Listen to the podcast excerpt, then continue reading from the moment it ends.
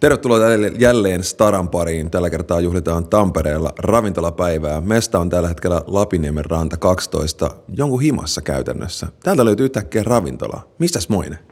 No täällä on tämä ravintolapäivä ja me ajateltiin tyttöjen kanssa tempasta. Me ollaan leipurikondiittori-opiskelijoita ja ajateltiin ryhtyä tosi toimiin. Teillä on aika hyvät antimet tuossa. Me ehdittiin jo totta kai maistella ne heti kärkeen. Kuinka paljon tänään on käynyt väkeä maistelemassa näitä antimia?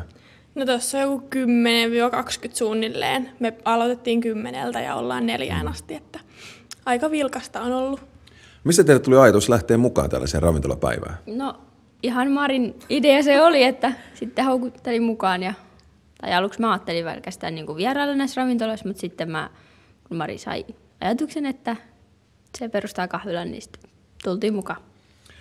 Niin, tässä on tosiaan taustalla se, että nyt ravintolapäivän puitteissa melkein kuka tahansa voi perustaa kahviloita ja ravintoloita. Miksi just te lähditte tähän mukaan? Toki varmasti tämän koulun takia, mutta muutenkin. No ajatus omasta kahvilastanikin mua kiehtonut ja tyttöjen kanssa on koulussa ollut puhetta, että tosiaan huippua perustaa, kun valmistuu koulusta, niin oma kahvila tai ravintola tai muu alayritys. Ja mm-hmm. Tämä nyt oli aika hauska tapa kokeilla tälleen pienimuotoisesti ja lähellä kotona helposti. Tuossa oli aikamoinen määrä erilaista tarjottavaa, paljon kaikenlaisia herkkuja. Kuinka iso duuni tuossa oli tehdä näitä herkkuja? Menikö siihen monta päivää jo vai heräsittekö aamulla neljältä?